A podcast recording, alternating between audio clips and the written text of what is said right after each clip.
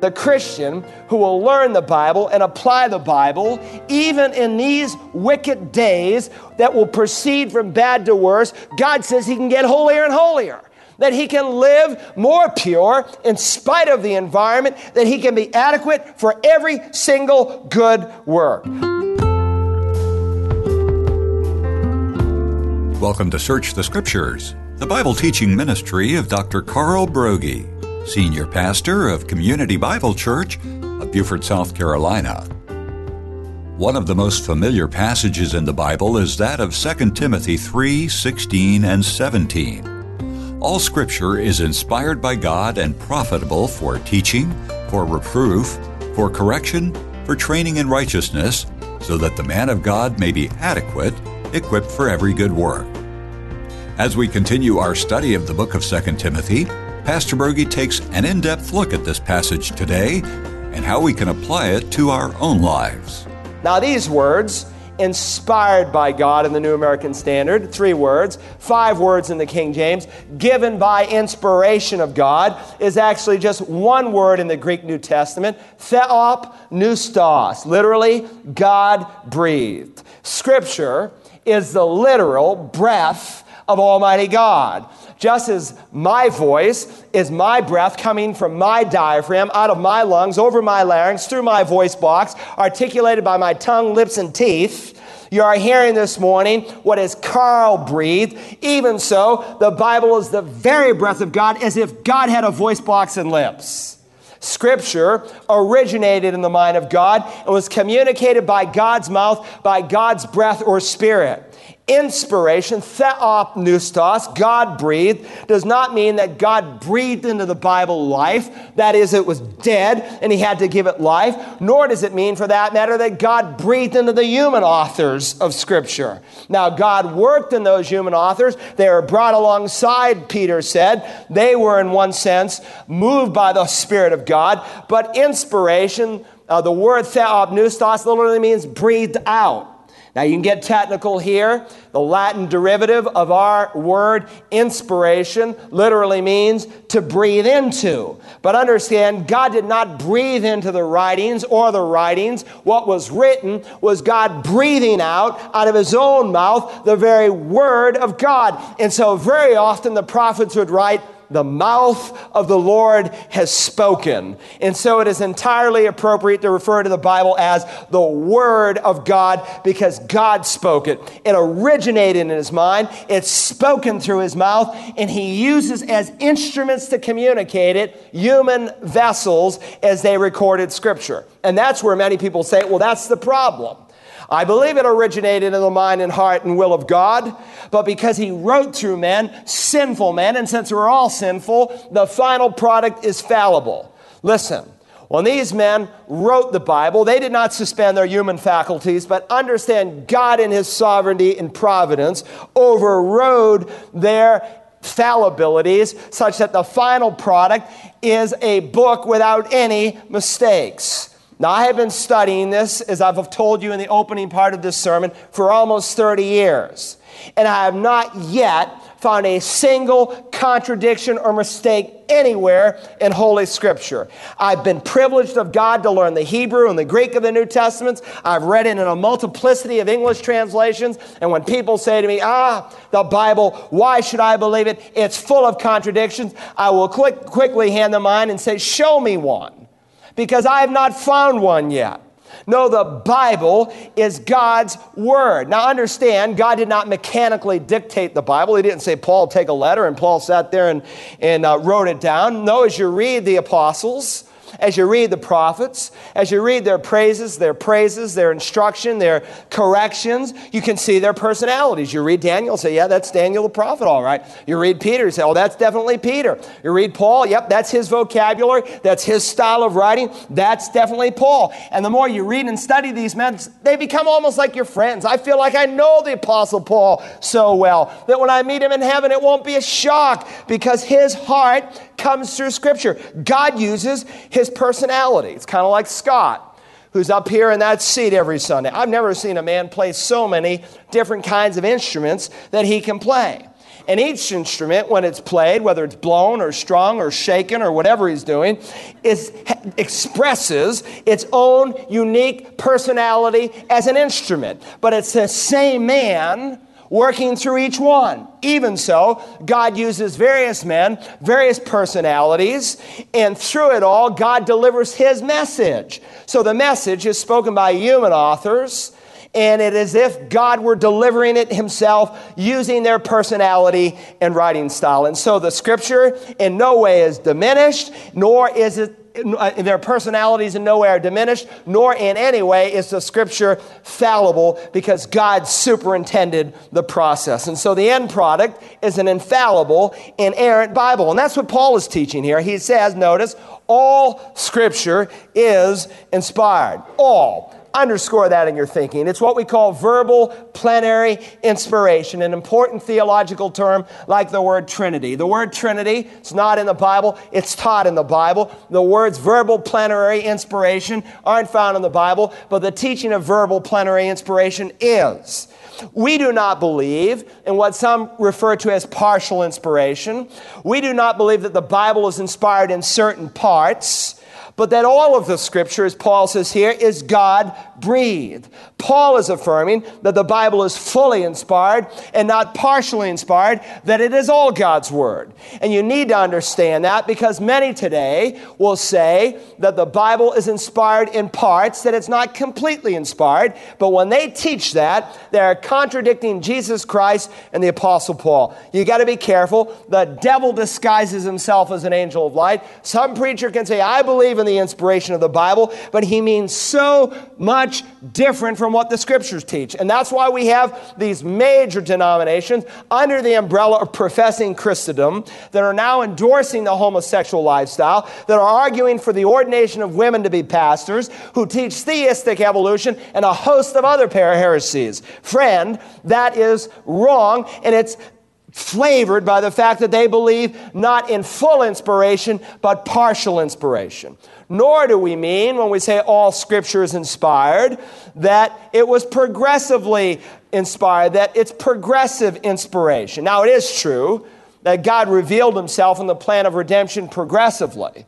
He unfolded the plan of redemption through the prophets, and we can learn a whole lot more, though the gospel is entirely in the Old Testament. We can learn a whole lot more from Paul's description of the gospel in Romans than what maybe what Isaiah gives us in his prophetic writings. But understand, progressive revelation does not mean progressive inspiration. The Old Testament is just as inspired by God as is the New Testament. Now, some parts, may not be as inspiring to you as other parts. I mean, if I were in a desert island, I'd rather have the book of Romans than say the book of Leviticus. But understand Leviticus 3:16 is no less inspired than John 3:16, and Genesis 1:1 is no less inspired than Genesis 22:21. And so when we speak of plenary inspiration, we are affirming not that the Bible is partially inspired or progressively inspired, but that it is completely fully inspired. Plenary from the Latin word plenus, full. We believe in a full inspiration.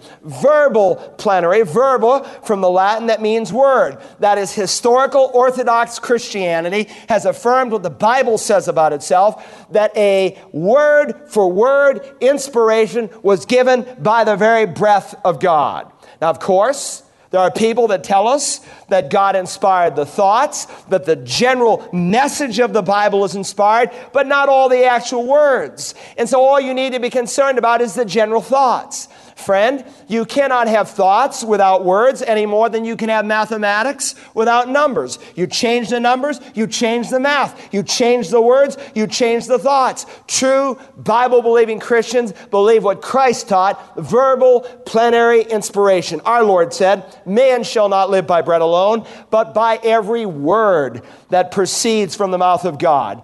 Likewise, in Matthew 5, he said, For truly I say to you, until heaven and earth pass away, not the smallest letter or stroke shall pass away from the law until all is accomplished. Jesus taught that right down to the smallest Hebrew letter that looks like our English apostrophe, down to the smallest stroke of a pen that would be an equivalent to your crossing a T, that the scriptures were inspired. On the original parchments, every line, every sentence, every word, every point, every pen stroke, every a jot, every tittle, every single mark was placed there by the mind, will, and breath of Almighty God. It is God's perfect, infallible, inspired word. Now, if that was Jesus' view of inspiration, what my view, what should my view be? If by all he meant all, if by all Paul meant all, then you better have that as your definition of all. That all scripture is inspired by God. And if you can't embrace that, your argument isn't with me, it's with the Lord God Almighty. God inspired it, and He inspired it perfectly, and God doesn't have bad breath. Now listen, Timothy, continue in the scripture because it is able to lead people to salvation. It is inspired by God. Thirdly, the scriptures are profitable. Look again in verse 16. All scripture is inspired by God and profitable for four things specifically for teaching, for reproof, for correction, for training in righteousness. So Paul shows how we can profit from Scripture as it relates to both our creed and our conduct. The Scriptures are profitable for instruction. That is what is right.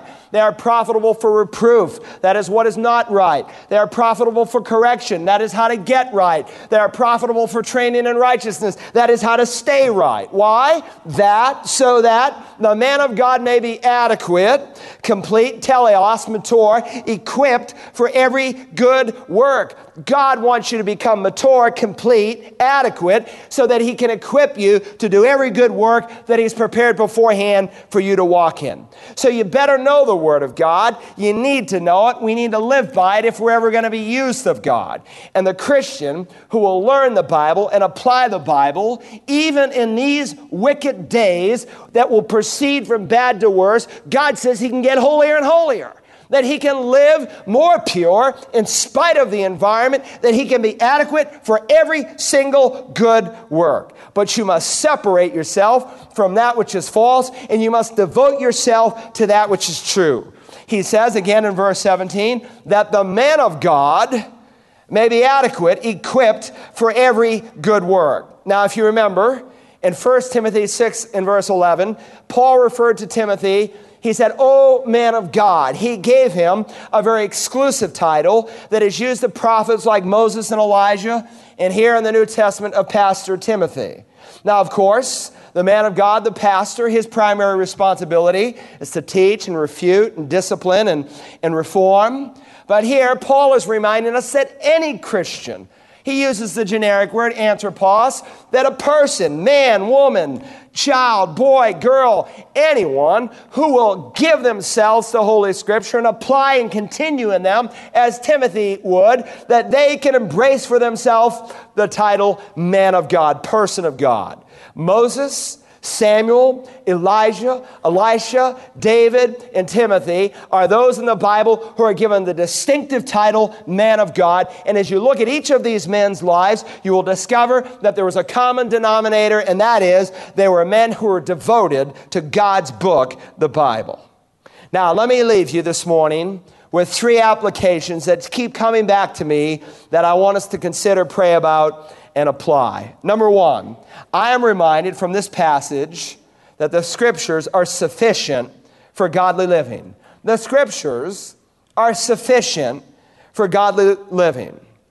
The week before last, I was coming home late one night and I was listening to a national radio talk show on our station on a newly released book. It's written by a pastor who went to the same seminary I went to, and the theme of the hour was the need for a return to expository Bible preaching like we do here every Sunday. Just open the Bible and teach it chapter by chapter, verse by verse. Now, I know for a large number of you, this is the only church that you've ever been a part of because you found Jesus Christ here as your Savior.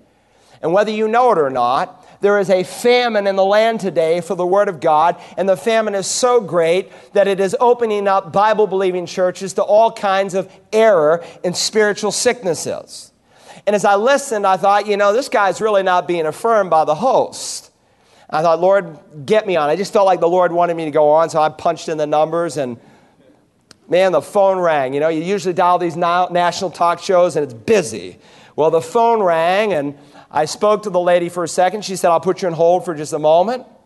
She put me on hold and I waited about a minute and then she hung up or I got disconnected, whatever happened. So I hit redial and it came up again and she answered, she said, Are you the one that was just here? And I said, Yes. She said, I'm sorry, I didn't mean to cut you off. Now, what is your question or comment? And I gave it to her. And then she said, She took my number, we'll call you back in a few moments. And sure enough, they called me back about five minutes later. They told me I was on the air. And I gave my comment. I said, Pastor, I agree with you. I affirm you. There is a tremendous need today for pastors who will open the Word of God, who will preach it, who will teach it because we live in a day when so many churches have bought the seeker sensitive model where we're told on Sunday morning we ought to entertain the lost. We ought to uh, dumb down the scriptures. We shouldn't teach them because we'll turn off the unbeliever and not have the opportunity to win them. He said, Well, don't you think there are some facets of the seeker sensitive movement that we should embrace and include in our services? And I said, For the most part, no. Why? Because those things are usurping and replacing what God has called his men to do as God's people worship through the Word of God. And so uh, he cut me off, and that was the end of that conversation. And but you know, I thought about it. I was driving home. I went to a seminary. The motto of the seminary was preach the word.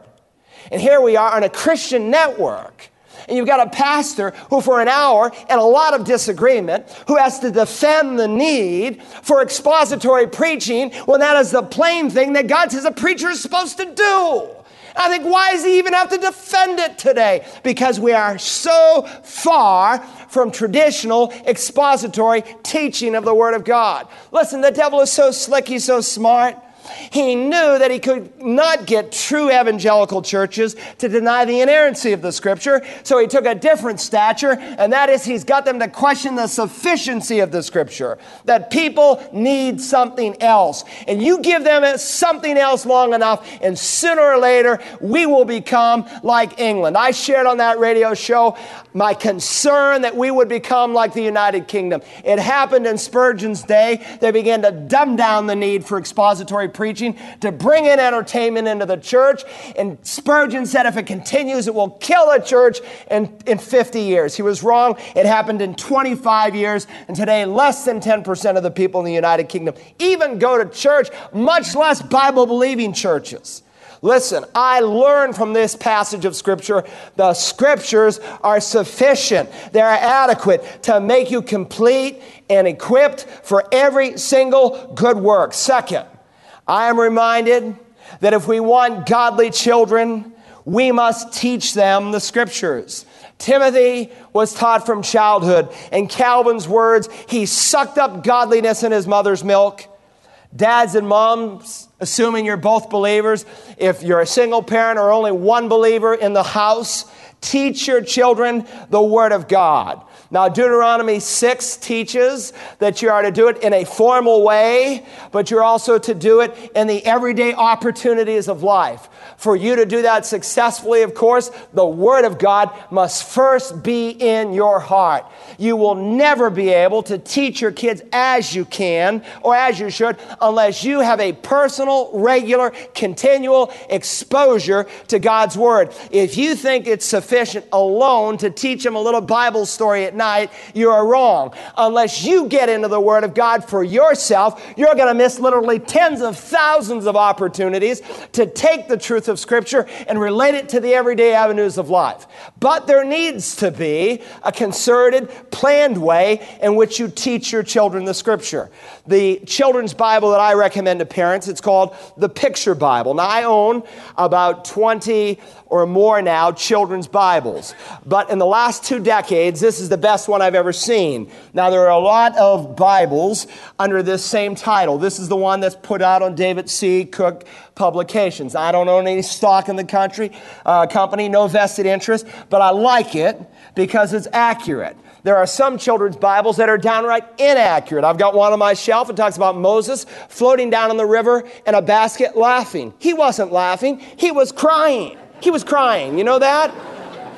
I've got other children's Bibles that are so King Jamesish, a little child can't get anything out of it. Others go to the other end of the spectrum, and there's no content, just a bunch of pictures. What's good about this is it teaches them the Bible. Your children will get an overview of every major Bible story. I have a son at Liberty University, and it's amazing to him how many kids today, even out of Christian homes, do not know Bible stories. And so when the professor asks, How many are familiar with Elijah up on top of Mount Carmel? And two kids in the class raise their hands.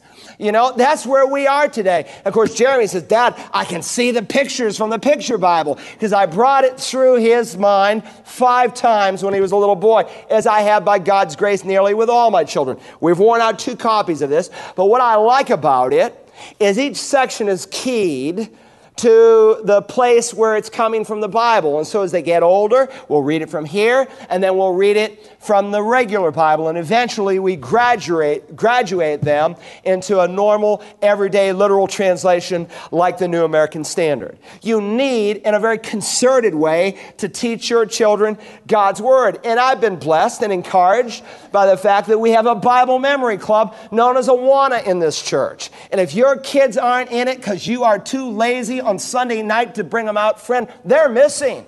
They are missing an opportunity to get the truth of Holy Scripture into your, their hearts. As soon as that child is born, you need to surround him with prayer and eventually with the Word of God. You give them that opportunity because I want to tell you a time will come when you won't have that opportunity anymore. It will sliply, quickly slip through your fingers, but you nurse them in Holy Scripture. You let them, in Calvin's words, suck up godliness through their mother's milk. Get them into the Word of God because the Word of God is in you, and when they are old, they will not depart from it. Third, I am reminded not only are the Scriptures sufficient, not only if we want godly children, do we need to teach them the scriptures, both by precept and example? Third, I am reminded that if we live godly, we will be persecuted. Now, how many of you believe 2 Timothy 3:12 and indeed all who are godly in Christ Jesus will be persecuted? Let me see your hands. Okay, everyone. Now, don't raise your hand, but of those who lifted their hands, how many could say, Well, I've been persecuted? Now, understand, the Bible says that if you live godly in Christ Jesus, you will be persecuted. Now, either this verse is not true or you're not living godly. Being a witness for Jesus Christ not only by lifestyle, but by word, because God has commissioned you to do both, will involve not necessarily being tortured or put on a rack or beaten or stoned. In fact, it appears from the Sermon on the Mount that the bulk of the persecution that Christ described is what men will say of you.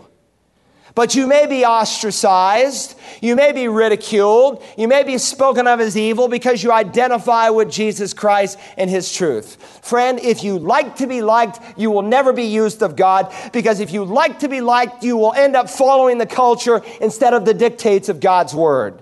And parents, we need to prepare our children, especially this generation, to expect that they will be persecuted. Listen, if they don't drink the world's drink, if they don't uh, dress immodestly, if they choose to dress modestly and they don't let it all hang out like so many young people are doing today, if they don't listen to the world's rock music, if they don't fill their mind with the filthy sitcoms and TV shows and movies that this generation is feeding on, they're going to be considered weird. They're going to have some standards, and the devil will come and say, You must be weird. There must be something wrong with you. Friend, you need to prepare your kids for that because it will come in this day like we've never seen it before. And this world will scrutinize you, they will watch you, they'll look for just an opportunity for you to slip and fall. But understand, being unpopular is an occupational hazard of being a Christian, of being a godly Christian who will be both in Christ and in the world. You will not be able to escape this world unblemished or unscathed, unbloodied if you live for Christ. All who desire to live godly in Christ Jesus will be persecuted. All means all, just like it means all scripture. Now understand, God wants you he wants you to live a dedicated life for Him, but there will be a cost. Now, you may be here today and you do not have the assurance that heaven is your home. You say, I'd like to go, I think I'd go, but you do not have the absolute promise in your heart that if Christ comes today, that He'll take you there. Friend, on the authority of this book, I would tell you that you need to be saved. On the authority of this book, I would tell you that God loves you but your sin separates you from that love. But as Paul said, both Moses and the prophets foretold of this one, the Lord Jesus, who would come and suffer and bleed and die, and in his own body on the cross, take all of your sin and all of my sin and all of its punishment, and God would raise him from the dead on the third day, declaring to all men everywhere that they ought to repent and call upon his name. He said, Whoever will call upon his name will be saved. That is a promise from God. Whoever means whoever. Whoever will call upon his name will be saved. That is a God breathed promise, and all that is left for you to do is to believe it. The only thing that separates you from heaven, some of you, is an act of faith. God has done it all. He's made a way, but you must come in faith and believe what God promised. He breathed it. Why don't you believe it? Let's stand together for prayer. Now, our Father, I thank you this morning for the privilege to open your holy word. And I pray, Father, today for someone who is here who has never genuinely, truly been saved from the penalty of their sin. Father, you said because you did what you did on Golgotha, that whoever will call upon his name will be saved. Have you ever done that in simple faith? You say, I don't know if I'm going to heaven, then you haven't come in faith. Faith says, I believe what God said, I believe His word. But if you will, in faith, believe that God breathed holy scripture, God will save you today. The Bible says today is the day of salvation. Do not harden your heart. Would you say today in faith, Lord Jesus, save me by your death and resurrection? Would you say that? Lord Jesus, save me. It is a trustworthy statement. It deserves our full acceptance. Christ Jesus came into the world to save sinners.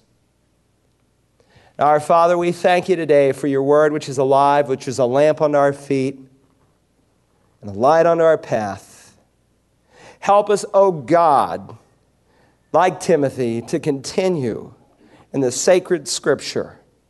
Help us, our Father to affirm with all of our hearts which you've written. Help us to learn it, to know it, to be enmeshed in it, but with all of our hearts to obey it.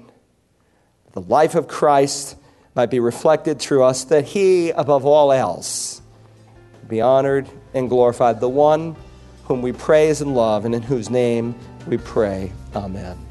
For a copy of today's message in its entirety, call us toll free at 877 787 7478 and ask for program 2TM7, Standing Firm in the Book. It's available on CD or DVD and can be downloaded from our website, searchthescriptures.org, or by using the Search the Scriptures app for smartphones and tablets. All our resources are available for your review at our website and on our app, where you can find out more about the Search the Scriptures ministry and how you can become involved in it. The third chapter of 2 Timothy has dealt to a large extent with the difficult times that lie ahead. As Pastor Broggi opens chapter 4 tomorrow, we'll see how to live during these difficult times. Join us then as we search the Scriptures.